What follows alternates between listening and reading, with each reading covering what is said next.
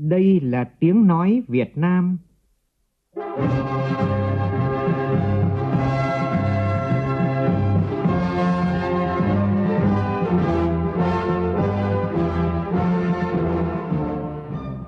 là tiếng nói Việt Nam phát thanh từ Hà Nội, thủ đô nước Cộng hòa xã hội chủ nghĩa Việt Nam.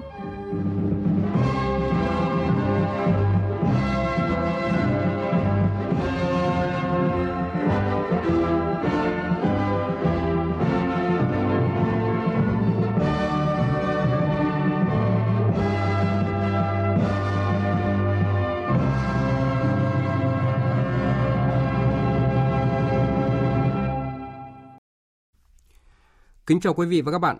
Mời quý vị và các bạn nghe chương trình Thời sự sáng thứ ba ngày 26 tháng 10, tức ngày 21 tháng 9 năm Tân Sửu của Đài Tiếng nói Việt Nam. Chương trình có những nội dung chính sau đây.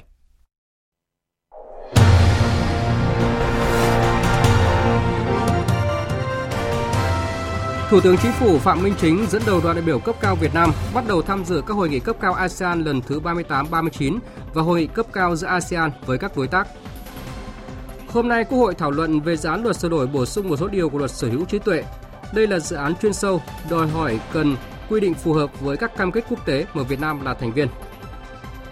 Áp thấp nhiệt đới dự báo gây mưa lớn từ Quảng Trị đến Bình Thuận và khu vực Tây Nguyên. Thủ tướng Chính phủ yêu cầu các tỉnh, thành phố khẩn trương lên phương án ứng phó với áp thấp nhiệt đới. Từ hôm nay, Hải Phòng khôi phục hoạt động vận tải hành khách cố định liên tỉnh đi đến một số tỉnh, thành phố. Trong phần tin quốc tế, Mỹ khuyến cáo công dân trú ẩn tại chỗ sau vụ đảo chính quân sự tại Sudan, trong khi các chuyến bay quốc tế bị đình chỉ. Nga triệu tập tùy viên quân sự Đức trao công hàm phản đối phát ngôn của Bộ trưởng Quốc phòng Đức về khả năng răn đe hạt nhân của Nga. Chương trình còn có bình luận nhan đề "Đừng để quỹ bảo hiểm thất nghiệp bị thất nghiệp".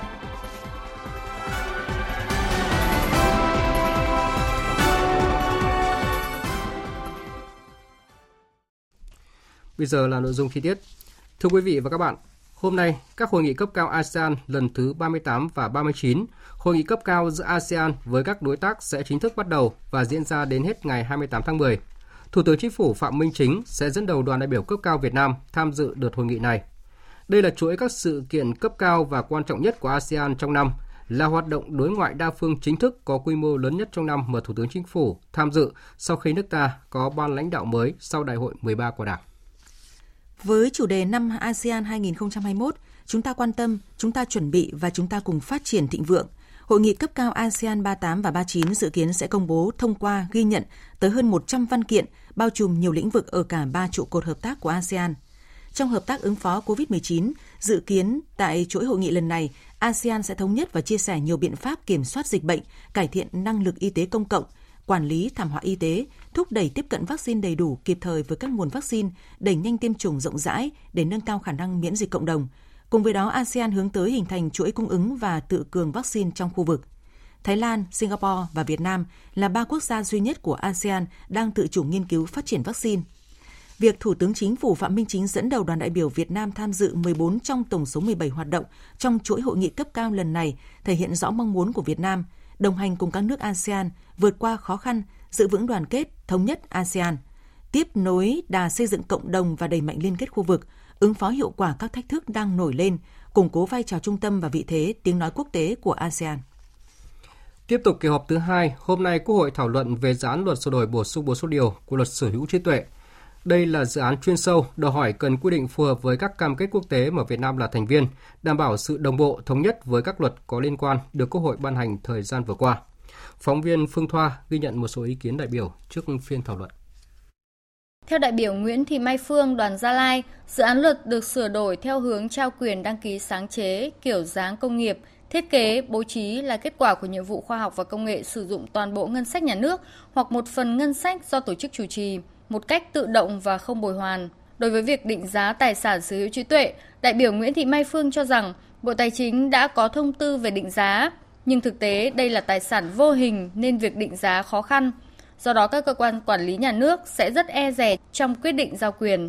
Chính phủ dự kiến đề ra là có 3 đối tượng như là sáng chế, thiết kế bố trí và kiểu dáng công nghiệp, với kỳ vọng là sẽ thay đổi vấn đề mà thương mại hóa các kết quả này. Tuy nhiên thì chúng tôi cũng đề nghị là cần phải cân nhắc thêm một số các đối tượng khác. Ví dụ như là qua quá trình nghiên cứu tham khảo thì chúng tôi biết rằng là Trung Quốc hoặc là Hàn Quốc người ta cũng đưa ra những vấn đề chuyển giao đối với giống cây trồng hoặc là chương trình máy tính là đối tượng của quyền tác giả. Đối với vấn đề bản quyền sản phẩm sở hữu trí tuệ, đại biểu Nguyễn Anh Chí đoàn Hà Nội cho rằng thực tiễn hiện nay đang có vướng mắc bất cập trong việc tiếp cận sử dụng các sản phẩm bản ghi âm ghi hình của số đông công chúng khi tổ chức phát sóng. Các tổ chức và cá nhân khai thác bản ghi âm ghi hình. Trong dự án luật sửa đổi bổ sung luật sở hữu trí tuệ lần này, quy định trường hợp tác phẩm được tác giả thu âm ghi hình để thương mại sản phẩm, nhưng các tổ chức cá nhân sử dụng bản thu âm ghi hình đó với mục đích thương mại mà không phải xin phép tác giả và vẫn phải trả tiền bản quyền cho tác giả. Đây là điều khó khả thi trong thực tế bởi tác giả không biết họ sử dụng trong trường hợp nào. Đại biểu Nguyễn Anh Chí nêu thực tế. Anh làm ra, hóng nói, họ có thể họ dùng, máy vẫn đưa đếm, nhưng tôi không có tiền. Vì nó đã trút tiền vào nơi cái chỗ của cái người họ dùng rồi, nhưng nhớ không phải xin phép, vì họ đột quy định nó không xin phép, họ cần gì mà xin phép. Thì cái này nó trái với các cái công ước của quốc tế, cần sửa là cái để có tính khả thi. Trường hợp không đạt được thỏa thuận thì nhá phải chấm dứt sử dụng.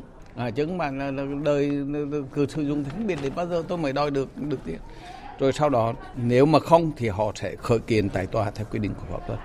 Cái thứ hai là Thủ tướng thân phận quy định về cái giá của các cái loại hình nghệ thuật này.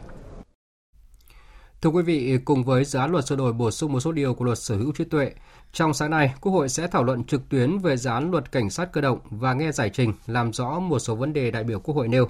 Tin chi tiết về phiên thảo luận sáng nay của Quốc hội chúng tôi sẽ chuyển đến quý vị và các bạn trong các bản tin và chương trình thời sự sau. Tiếp theo, mời quý vị và các bạn nghe tin áp thấp nhiệt đới khẩn cấp. Hồi 4 giờ ngày 26 tháng 10, vị trí tâm áp thấp nhiệt đới ở vào khoảng 11,1 độ Vĩ Bắc, 111,7 độ Kinh Đông, cách Khánh Hòa khoảng 300 km, cách Ninh Thuận khoảng 280 km. Sức gió mạnh nhất vùng gần tâm áp thấp nhiệt đới mạnh cấp 6, cấp 7, tức là từ 40 đến 60 km/h, giật cấp 9. Bán kính gió mạnh từ cấp 6, giật từ cấp 8 trở lên khoảng 100 km tính từ tâm áp thấp nhiệt đới. Dự báo trong 24 giờ tới, áp thấp nhiệt đới di chuyển chủ yếu theo hướng Tây Tây Bắc, mỗi giờ đi được khoảng 10 km, đi vào khu vực từ Khánh Hòa đến Bình Thuận và suy yếu dần thành một vùng áp thấp. Đến 7 giờ ngày 27 tháng 10, vị trí trung tâm vùng áp thấp ở vào khoảng 11,6 độ Vĩ Bắc, 109 độ Kinh Đông trên đất liền các tỉnh từ Khánh Hòa đến phía Bắc Bình Thuận. Sức gió mạnh nhất ở vùng trung tâm áp thấp giảm xuống dưới cấp 6, tức là dưới 40 km/h. Vùng nguy hiểm trên Biển Đông trong 24 giờ tới, tức là vùng có gió mạnh cấp 6 trở lên, giật từ cấp 8 trở lên, từ vĩ tuyến 10,5 đến 14 độ Vĩ Bắc, phía tây kinh tuyến 113,5 độ Kinh Đông. Toàn bộ tàu thuyền, khu nuôi trồng thủy sản, đê kè biển trong vùng nguy hiểm đều có nguy cơ cao chịu tác động của gió giật mạnh và sóng lớn. Cảnh báo cấp độ rủi ro thiên tai cấp 3. Dự báo gió mạnh, sóng lớn trên biển. Trên vùng biển phía Tây, khu vực giữa Biển Đông có gió mạnh cấp 6, cấp 7, giật cấp 9, sóng biển cao từ 2 đến 4 mét, biển động mạnh. Khu vực Bắc Biển Đông, bao gồm cả vùng biển quần đảo Hoàng Sa và vùng biển từ Quảng Trị đến Quảng Ngãi, có gió Đông Bắc mạnh cấp 6, giật cấp 7, cấp 8, sóng biển cao từ 2 đến 4 mét, biển động. Vùng biển từ Bình Định đến Ninh Thuận, gió mạnh dần lên cấp 6, cấp 7, giật cấp 8, cấp 9, sóng biển cao từ 2 đến 4 mét, biển động mạnh. Ngoài ra, ở khu vực Biển Đông bao gồm cả vùng biển quần đảo Trường Sa và Hoàng Sa, vùng biển từ Quảng Trị đến Cà Mau có mưa rào và dông. Trong mưa dông có khả năng xảy ra lốc xoáy và gió giật mạnh. Dự báo gió mạnh trên đất liền từ chiều nay trên khu vực ven biển từ Bình Định đến Ninh Thuận có gió mạnh dần lên cấp 6, giật cấp 7, cấp 8. Dự báo mưa lớn từ hôm nay đến hết ngày 27 tháng 10. Ở khu vực từ Thừa Thiên Huế đến Bình Thuận, Tây Nguyên và miền Đông Nam Bộ có mưa to đến rất to. Lượng mưa dự báo từ Thừa Thiên Huế đến Quảng Ngãi, Bình Thuận, Bắc Tây Nguyên và miền Đông Nam Bộ từ 100 đến 200 mm, có nơi trên 200 mm. Từ Bình Định đến Ninh Thuận và Nam Tây Nguyên là 150 đến 250 mm, có nơi trên 300 mm. Từ ngày 27 đến ngày 30 tháng 10, khu vực Bắc Trung Bộ, Trung Trung Bộ có mưa to. Có nơi mưa rất to do ảnh hưởng của không khí lạnh và nhiễu động gió đông. Thưa quý vị, như vậy là theo dự báo khoảng tối và đêm nay, áp thấp nhiệt đới sẽ đi vào đất liền khu vực từ Khánh Hòa đến Bình Thuận gây mưa to trên diện rộng. Để chủ động ứng phó với áp thấp nhiệt đới, đảm bảo an toàn tính mạng của người dân và khắc phục nhanh hậu quả mưa lũ, Thủ tướng Chính phủ có công điện gửi Ban Chỉ đạo Quốc gia về phòng chống thiên tai, Ủy ban Quốc gia ứng phó sự cố thiên tai và tìm kiếm cứu nạn, các bộ ngành và các tỉnh thành phố từ Quảng Trị đến Bình Thuận và Tây Nguyên. Thủ tướng yêu cầu Ủy ban Nhân dân các tỉnh, thành phố từ Quảng Trị đến Bình Thuận và khu vực Tây Nguyên khẩn trương rà soát, triển khai công tác ứng phó với áp thấp nhiệt đới có thể mạnh lên thành bão, trong đó tập trung hướng dẫn bảo đảm an toàn cho tàu thuyền hoạt động trên biển, ven biển, triển khai biện pháp bảo đảm an toàn dân cư trong trường hợp xảy ra mưa lũ lớn. Các tỉnh Quảng Nam, Quảng Ngãi và Thừa Thiên Huế tập trung khắc phục nhanh hậu quả mưa lũ, tổ chức thăm hỏi, hỗ trợ các gia đình bị thiệt hại, cứu trợ lương thực cho các hộ có nguy cơ thiếu đói, khắc phục nhanh các tuyến giao thông, hồ đập bị sự cố, xử lý bảo đảm vệ sinh môi trường sau khi lũ rút. Ủy ban Quốc gia ứng phó sự cố thiên tai và tìm kiếm cứu nạn, Bộ Quốc phòng, Bộ Công an chỉ đạo bố trí lực lượng phương tiện sẵn sàng hỗ trợ địa phương triển khai công tác ứng phó và khắc phục hậu quả áp thấp nhiệt đới, bão, mưa lũ theo đề nghị của địa phương. Các bộ ngành có liên quan theo chức năng quản lý nhà nước và nhiệm vụ được giao, chủ động chỉ đạo công tác bảo đảm an toàn hồ đập, bảo vệ sản xuất, hệ thống điện và kịp thời hỗ trợ địa phương khắc phục nhanh hậu quả mưa lũ. Trong lúc này thì nhiều tỉnh miền Trung cũng đang khẩn trương triển khai các biện pháp phòng chống áp thấp nhiệt đới. Chủ tịch Ủy ban Nhân dân tỉnh Bình Định Nguyễn Phi Long yêu cầu các địa phương, đơn vị liên quan khẩn trương khắc phục các sự cố sạt lở, sập cầu gây ách tắc giao thông trong những ngày qua. Cơ quan chức năng hoãn tất cả các cuộc họp không cần thiết để triển khai biện pháp phòng chống mưa lũ do áp thấp nhiệt đới gây ra, chuẩn bị đầy đủ phương tiện để kịp thời sơ tán người dân ở những khu vực có nguy cơ cao sạt lở, lũ quét, kêu gọi tàu thuyền về tránh trú an toàn, không để phương tiện hoạt động trong vùng nguy hiểm. Đến chiều qua, tỉnh Phú Yên còn 239 tàu cá với 1.286 lao động đang hoạt động trên các vùng biển, trong đó có 5 tàu cá nằm trong vùng nguy hiểm ảnh hưởng của áp thấp nhiệt đới. Các tàu cá đã được thông báo hướng di chuyển của áp thấp, bão, đang di chuyển thoát ra khỏi khu vực nguy hiểm vào nơi tránh trú an toàn. Chủ tịch Ủy ban Nhân dân tỉnh Phú Yên Trần Hữu Thế yêu cầu các địa phương sẵn sàng lực lượng phương tiện tham gia, xử lý khi có tình huống xảy ra. Thường xuyên liên tục thông báo các phương tiện đang hoạt động trên biển biết để chủ động phòng tránh, di chuyển ra khỏi vùng nguy hiểm, chủ động sơ tán người dân trên tàu thuyền, lồng bè, chòi canh nuôi trồng thủy hải sản, vùng ven biển, bảo vệ các tuyến kè biển đang thi công trước nguy cơ bị sóng biển tàn phá. Ủy ban Nhân dân tỉnh Khánh Hòa chỉ đạo đơn vị địa phương trên địa bàn tiếp tục kêu gọi tàu thuyền, kể cả các tàu du lịch còn hoạt động trên biển, khẩn trương trở vào bờ hoặc tìm chỗ tránh trú bão an toàn. Ủy ban Nhân dân tỉnh Khánh Hòa yêu cầu các địa phương thực hiện sơ tán người dân trên các lồng bè đến nơi an toàn. Công tác sơ tán dân trên biển hoàn thành trước 6 giờ sáng nay. Sơ tán dân tại các khu vực có nguy cơ sạt lở đất, khu vực nguy cơ lũ ống, lũ quét trước 10 giờ sáng nay. Sở Giáo dục và Đào tạo Khánh Hòa đang lên phương án chuyển sang học trực tuyến cho học sinh trong 2 ngày, hôm nay và ngày mai.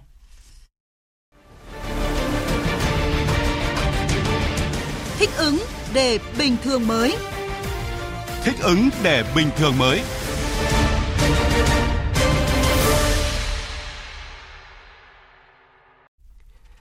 Chiều qua, Phó Thủ tướng Vũ Đức Đam đã có cuộc làm việc với đại diện Bộ Y tế và các bộ ngành liên quan để lấy ý kiến đóng góp xây dựng chiến lược tổng thể về công tác phòng chống dịch COVID-19 giai đoạn 2 năm tới. Nội dung này sẽ trình Ban Chỉ đạo Quốc gia và Chính phủ cùng với kế hoạch phục hồi kinh tế. Về quan điểm chiến lược, ưu tiên hàng đầu vẫn là bảo vệ sức khỏe người dân, thực hiện các giải pháp theo sự chỉ đạo thống nhất từ trung ương, linh hoạt tại địa phương, kiểm soát đại dịch sớm nhất và coi đây là cuộc chạy đua không thể chậm hơn so với thế giới. Đặc biệt, quan trọng là tính chủ động khoa học công nghệ, tăng cường củng cố toàn bộ hệ thống y tế để sẵn sàng ứng phó với mọi tình huống khẩn cấp. Về mục tiêu, cùng với giảm tỷ lệ mắc và tử vong cần đưa thêm yêu cầu sẵn sàng nâng lên một mức khả năng ứng phó với dịch. Về tiêu chí phân cấp độ dịch, Phó Thủ tướng nhấn mạnh cần bổ sung tiêu chí sự đồng thuận của xã hội và các giải pháp nên kết cấu theo nhóm. Nhóm giải pháp về y tế, hàng đầu vẫn là vaccine, rồi đến xét nghiệm, điều trị, giãn cách xã hội, ý thức người dân, công nghệ, truyền thông, hậu cần. Bổ sung nhóm giải pháp về an sinh, an ninh trật tự, tất cả trên tinh thần chủ động, đặc biệt về xét nghiệm. Trong các hướng dẫn có một số điểm mang tính chất tham khảo, các địa phương cần áp dụng linh hoạt phù hợp thực tiễn. Ủy ban nhân dân TP.HCM cho biết, khi thành phố thực hiện giãn cách xã hội, không ít lao động đã về địa phương khác sinh sống. Sau khi thành phố nới lỏng giãn cách, nhiều người quay trở lại để học tập, lao động, sinh sống nhưng chưa tiêm ở địa phương hoặc mới chỉ tiêm một mũi. Do đó, thành phố đang tiến hành tiêm vaccine cho tất cả người dân quay trở lại thành phố làm việc, sinh sống và học tập nhằm đảm bảo an toàn phòng chống dịch bệnh. Hiện Sở Y tế TP.HCM cũng đã có văn bản gửi Viện Pasteur để xin ý kiến tổ chức tiêm vaccine cho trẻ từ 12 đến 17 tuổi. Theo thống kê của Sở Giáo dục và Đào tạo TP.HCM, trong tổng số hơn 700.000 phụ huynh có con ở độ tuổi 12 đến 17 thì có đến 92% đồng ý cho con tiêm vaccine phòng COVID-19. Phóng viên Vũ Hường thông tin. Theo khảo sát của Sở Giáo dục và Đào tạo TP.HCM, trong 21 quận, huyện và thành phố Thủ Đức, huyện Hóc Môn là địa phương có tỷ lệ phụ huynh học sinh đồng ý cho con tiêm vaccine ngừa COVID-19 chiếm tỷ lệ cao nhất với 98,79%, thấp nhất là quận 7 với 79,18%. Trong khi đó, thành phố Thủ Đức là nơi có số học sinh trong độ tuổi từ 12 đến 17 đông nhất với hơn 92.000 học sinh, tỷ lệ phụ huynh đồng ý tiêm vaccine cho con là 91,86%. Đối với học sinh khối 12, có 72.171 trên 80.562 phụ huynh đồng ý, chiếm tỷ lệ 89,58%. Ở khối 9, tỷ lệ phụ huynh học sinh đồng thuận cho con tiêm vaccine là 93,06%. Dự kiến ngày 26 tháng 10, Sở Giáo dục và Đào tạo sẽ phối hợp với Sở Y tế TP.HCM tổ chức tập huấn cho giáo viên, nhân viên, cán bộ hỗ trợ tiêm ngừa về công tác tổ chức tiêm vaccine phòng COVID-19 cho học sinh. Thành phố Hồ Chí Minh có khoảng 780.000 trẻ em trong độ tuổi từ 12 đến 17 tuổi. Liên quan đến vụ hàng nghìn người tại một số địa phương tại Thành phố Hồ Chí Minh nhận nhầm gói hỗ trợ đợt 3 bằng việc khai không trung thực nơi ở hoặc đối tượng không đúng tiêu chí hỗ trợ, Sở Lao động Thương binh và Xã hội Thành phố Hồ Chí Minh cho biết, Ủy ban nhân dân thành phố sẽ tổ chức 3 đoàn kiểm tra việc thực hiện chính sách hỗ trợ tại các địa phương. Phóng viên Kim Dung thông tin. Ông Nguyễn Văn Lâm, Phó Giám đốc Sở Lao động Thương binh và Xã hội Thành phố Hồ Chí Minh cho biết, theo nghị quyết của Hội đồng Nhân dân thành phố, việc chi trả các gói hỗ trợ phải đúng đối tượng, nghiêm cấm việc trục lợi chính sách. Ông Lâm cho biết, Ủy ban Nhân dân Thành phố Hồ Chí Minh đã có kế hoạch tổ chức 3 đoàn kiểm tra việc thực hiện chính sách hỗ trợ người dân gặp khó khăn do dịch COVID-19 tại 21 quận huyện và thành phố Thủ Đức. Cụ thể, từ ngày 1 tháng 11 đến 15 tháng 11 sẽ triển khai kiểm tra ở 21 quận huyện và thành phố Thủ Đức. Từ ngày 16 tháng 11 đến 20 tháng 11, các đoàn sẽ tổng hợp báo cáo cho Ủy ban Nhân dân thành phố. Đến ngày 23 tháng 11, Sở Lao động Thương binh và Xã hội sẽ tham mưu dự thảo báo cáo và tờ trình cho Ủy ban Nhân dân thành phố để trình Hội đồng Nhân dân thành phố Hồ Chí Minh. Trước đó, qua rà soát, đối chiếu trên hệ thống dữ liệu riêng, huyện Hóc Môn đã phát hiện 713 trường hợp kê khai không chính xác khi nhận tiền hỗ trợ đợt 3. Đến sáng nay, hơn 700 người dân đã liên hệ chính quyền trả lại tiền ngân sách. Tại quận 11 đã phát hiện gần 6.000 trường hợp không đúng tiêu chí 5 nhóm được hỗ trợ theo nghị quyết 97 của Hội đồng Nhân dân Thành phố Hồ Chí Minh. Địa phương này đang triển khai việc kiểm tra, rà soát danh sách nhận hỗ trợ, nếu phát hiện chi sai sẽ đề nghị phường thu hồi. Từ hôm nay, thành phố Hải Phòng sẽ khôi phục tất cả các tuyến vận tải hành khách cố định đi và đến Quảng Ninh, Lạng Sơn, Nam Định và Ninh Bình và 50% số chuyến đi đến Tuyên Quang và Điện Biên theo lưu lượng được Sở Giao thông Vận tải công bố.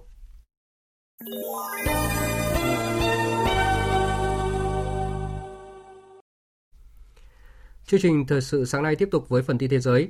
Trước tiên sẽ là những thông tin cập nhật về tình hình chính trị tại Sudan. Đặc phái viên Mỹ phụ trách khu vực sừng châu Phi Jeffrey David Fettman cho biết ông đã cố gắng liên lạc song chưa thể tiếp cận Thủ tướng Sudan Abdallah Hamdok sau khi quân đội nước này giải tán Hội đồng tối cao dân sự và chính phủ chuyển tiếp. Trong khi đó, Đại sứ quán Mỹ tại Sudan đã khuyến cáo công dân nước này trú ẩn tại chỗ sau vụ đảo chính quân sự, trong khi các chuyến bay quốc tế bị đình chỉ.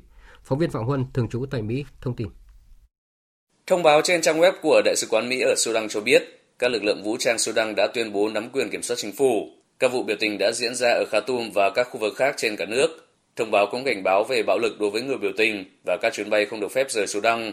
Do đó, công dân Mỹ được khuyến cáo trú ẩn tại chỗ, không di chuyển tới Đại sứ quán Mỹ và các sân bay quốc tế ở Khartoum và cảng Sudan. Các quan chức Nhà Trắng và Bộ Ngoại giao Mỹ đã bày tỏ lo ngại về tình hình ở Sudan, phản đối việc quân đội nước này chiếm quyền kiểm soát chính phủ và kêu gọi trao trả tự do cho các quan chức bị bắt giữ, bao gồm Thủ tướng Abdallah Hamdok.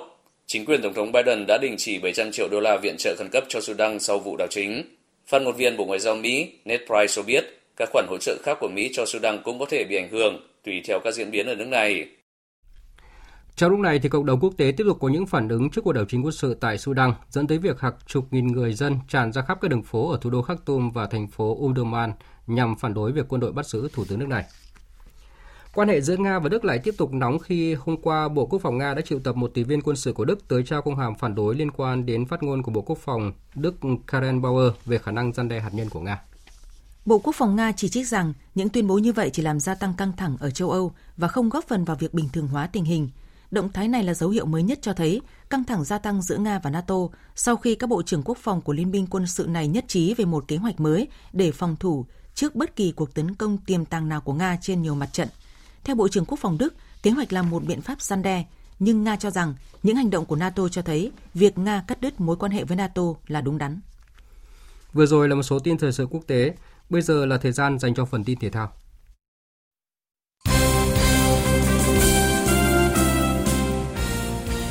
Theo kế hoạch thì sáng nay đội tuyển U23 Việt Nam sẽ có buổi tập cuối cùng để hoàn thiện công tác chuẩn bị cho trận ra quân gặp đội tuyển U23 Đài Bắc Trung Hoa. Chiều cùng ngày, huấn luyện viên Park Hang-seo và thủ thành Văn Toản sẽ tham dự họp báo trước loạt trận khai màn vòng loại U23 châu Á 2022. Trong khi đó thì để chuẩn bị cho hai trận đấu trong tháng 11 tới thuộc vòng loại thứ 3 World Cup 2022 khu vực châu Á, hôm qua đội tuyển Việt Nam đã hội quân trở lại tại Hà Nội. Ở lần hội quân này, bên cạnh lực lượng các cầu thủ góp mặt trong hai trận đấu vừa qua thì đội tuyển cũng đã có sự trở lại của thủ môn Văn Hoàng, hậu vệ Phạm Xuân Mạnh, Đỗ Thanh Thịnh và tiền vệ Trần Minh Vương. Dự kiến chiều nay, đội tuyển sẽ bước vào buổi tập đầu tiên tại sân Trung tâm Đào tạo bóng đá trẻ Việt Nam.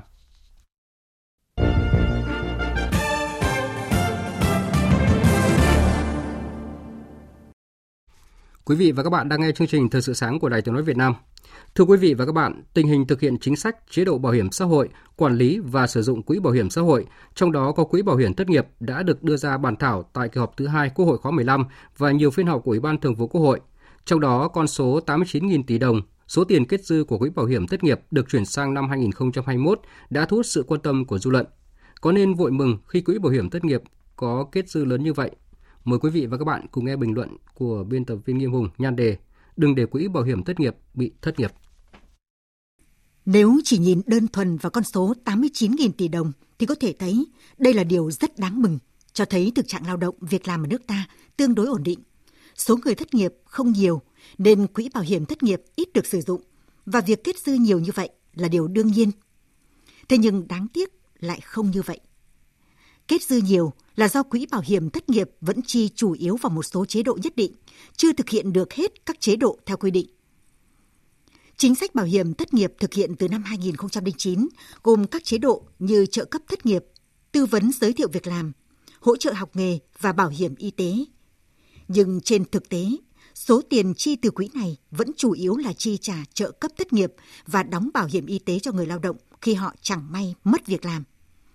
Trong khi đó, số tiền dành cho đào tạo, bồi dưỡng, nâng cao trình độ kỹ năng nghề để giúp người lao động thất nghiệp tìm việc làm lại chưa được là bao. Kể từ khi chính sách bảo hiểm thất nghiệp có hiệu lực vào năm 2009 đến hết năm 2020, mới chỉ có hơn 230.000 lao động thất nghiệp được hỗ trợ học nghề, chưa đến 4% so với số người hưởng trợ cấp thất nghiệp. Nguyên nhân thì có nhiều, nhưng đáng nói là do các điều kiện để được hỗ trợ đào tạo nghề từ quỹ bảo hiểm thất nghiệp hiện nay đang còn gây khó, thậm chí mang tính đánh đố. Theo quy định của Luật Việc làm, người sử dụng lao động đang hỗ trợ kinh phí để đào tạo, bồi dưỡng, nâng cao trình độ, kỹ năng nghề cho người lao động, giúp họ duy trì việc làm, không bị thất nghiệp. Thế nhưng để có được nguồn kinh phí này, người sử dụng lao động phải đáp ứng đủ 4 điều kiện như đóng bảo hiểm thất nghiệp cho người lao động từ đủ 12 tháng trở lên, gặp khó khăn do suy giảm kinh tế hoặc vì lý do bất khả kháng khác buộc phải thay đổi cơ cấu hoặc công nghệ sản xuất kinh doanh, không đủ kinh phí để tổ chức đào tạo, bồi dưỡng, nâng cao trình độ kỹ năng nghề cho người lao động, có phương án đào tạo, bồi dưỡng, nâng cao trình độ kỹ năng nghề và duy trì việc làm được cơ quan nhà nước có thẩm quyền phê duyệt. Cách mạng công nghiệp lần thứ tư đã tạo ra nhiều đột phá về công nghệ mới trong các lĩnh vực như sản xuất trí thông minh nhân tạo, chế tạo robot và tác động lớn đến lao động việc làm. Bên cạnh những lý do khách quan như doanh nghiệp bị phá sản, giải thể dẫn đến người lao động bị mất việc làm, thì còn có nguyên nhân chủ quan là tay nghề của người lao động đang ngày càng không đáp ứng được với sự phát triển của khoa học kỹ thuật và họ bị văng ra khỏi guồng máy lao động. Muốn có việc làm trở lại thì người lao động cần phải được đào tạo, bồi dưỡng, nâng cao trình độ kỹ năng nghề. Qua 4 đợt dịch COVID-19 bùng phát đã khiến nhiều doanh nghiệp buộc phải tạm dừng hoạt động, thu hẹp quy mô sản xuất. Nhiều người lao động mất việc làm. Lúc này, sự hỗ trợ từ quỹ bảo hiểm thất nghiệp cho người lao động qua chế độ trợ cấp thất nghiệp là vô cùng cần thiết để giúp họ duy trì cuộc sống. Tuy nhiên, sự hỗ trợ đó chỉ là những con cá. Điều người lao động mong muốn và trông chờ là những chiếc cần câu. Đó là được đào tạo, học nghề để nhanh chóng tìm được việc làm mới, có thu nhập ổn định để nuôi sống bản thân và gia đình. Đây là điều các cơ quan chức năng cần suy ngẫm. Đừng để quỹ bảo hiểm thất nghiệp bị thất nghiệp như hiện nay. Quý vị và các bạn vừa nghe bình luận nhan đề "Đừng để quỹ bảo hiểm thất nghiệp bị thất nghiệp". Dự báo thời tiết. Phía Tây Bắc Bộ có mưa vài nơi, trưa chiều trời nắng gió nhẹ, sáng sớm và đêm trời lạnh, nhiệt độ từ 17 đến 28 độ. Phía Đông Bắc Bộ ngày nắng, đêm có mưa vài nơi, gió Đông Bắc cấp 2, cấp 3, sáng sớm và đêm trời lạnh, nhiệt độ từ 15 đến 28 độ. Khu vực từ Thanh Hóa đến Thừa Thiên Huế có mưa vài nơi, phía Nam từ chiều và đêm có mưa, mưa vừa và dông. Riêng Thừa Thiên Huế có mưa to đến rất to, gió Bắc đến Tây Bắc cấp 2, cấp 3, vùng ven biển cấp 3, cấp 4, nhiệt độ từ 19 đến 28 độ. Khu vực từ Đà Nẵng đến Bình Thuận có mưa to đến rất to, gió Bắc đến Tây Bắc cấp 2, cấp 3, vùng ven biển cấp 3, cấp 4. Từ chiều nay ở khu vực ven biển từ Bình Định đến Ninh Thuận có gió mạnh dần lên cấp 6, giật cấp 8, nhiệt độ từ 22 đến 30 độ. Tây Nguyên và Nam Bộ có mưa rào và dông rải rác, cục bộ có mưa vừa mưa to, từ chiều và đêm có mưa to đến rất to, gió Đông Bắc cấp 2, cấp 3, nhiệt độ từ 19 đến 33 độ. Khu vực Hà Nội ngày nắng, đêm có mưa vài nơi, gió Đông Bắc cấp 2, cấp 3, sáng sớm và đêm trời lạnh, nhiệt độ từ 18 đến 28 độ. Dự báo thời tiết biển, Bắc và Nam Vịnh Bắc Bộ không mưa, gió Đông Bắc cấp 4, cấp 5. Vùng biển từ Quảng Trị đến Quảng Ngãi, khu vực Bắc Biển Đông, khu vực quần đảo Hoàng Sa thuộc thành phố Đà Nẵng, phía Bắc có mưa rào và dông vài nơi, phía Nam có mưa rào và dông rải rác, gió Đông Bắc cấp 6, giật cấp 7, 8, biển động. Vùng biển từ Bình Định đến Ninh Thuận có mưa rào và rải rác có dông, gió mạnh cấp 6, 7, giật cấp 8, 9, biển động mạnh. Vùng biển từ Bình Thuận đến Cà Mau, khu vực Nam Biển Đông có mưa rào và rải rác có dông, gió Tây Nam cấp 4, 5. Vùng biển từ Cà Mau đến Kiên Giang, Vịnh Thái Lan có mưa rào và dông rải rác, gió nhẹ. Khu vực giữa Biển Đông có mưa rào và rải rác có dông, phía Tây có gió mạnh cấp 6, 7, giật cấp 9, biển động mạnh, phía Đông gió Đông Nam cấp 5. Khu vực quần đảo Trường Sa thuộc tỉnh Khánh Hòa có mưa rào và dông rải rác, gió Tây Nam đến Nam cấp 4, 5. Vừa rồi là những thông tin dự báo thời tiết. Trước khi kết thúc chương trình Thời sự sáng nay, chúng tôi tóm lược một số tin chính đã phát. Hôm nay, Thủ tướng Chính phủ Phạm Minh Chính dẫn đầu đoàn biểu cấp cao Việt Nam bắt đầu tham dự các hội nghị cấp cao ASEAN lần thứ 38 và 39, hội nghị cấp cao giữa ASEAN với các đối tác. Đây là chuỗi các sự kiện cấp cao và quan trọng nhất của ASEAN trong năm, thể hiện quyết tâm của Việt Nam đồng hành cùng các nước ASEAN vượt qua khó khăn, giữ vững đoàn kết, thống nhất ASEAN. Sáng nay, Quốc hội thảo luận về dự án luật sửa đổi bổ sung một số điều của luật sở hữu trí tuệ. Đây là dự án chuyên sâu, đòi hỏi cần quy định phù hợp với các cam kết quốc tế mà Việt Nam là thành viên. Cũng trong sáng nay, Quốc hội sẽ thảo luận về dự án luật cảnh sát cơ động và nghe giải trình làm rõ một số vấn đề đại biểu Quốc hội nêu. Đặc phái viên Mỹ phụ trách khu vực sừng châu Phi cho biết, ông đã cố gắng liên lạc song chưa thể tiếp cận với Thủ tướng Sudan Abdallah Hamdok sau khi quân đội nước này giải tán Hội đồng tối cao dân sự và chính phủ chuyển tiếp. Trong khi đó, Đại sứ quán Mỹ tại Sudan khuyên cáo công dân nước này trú ẩn tại chỗ sau khi các chuyến bay quốc tế bị đình chỉ.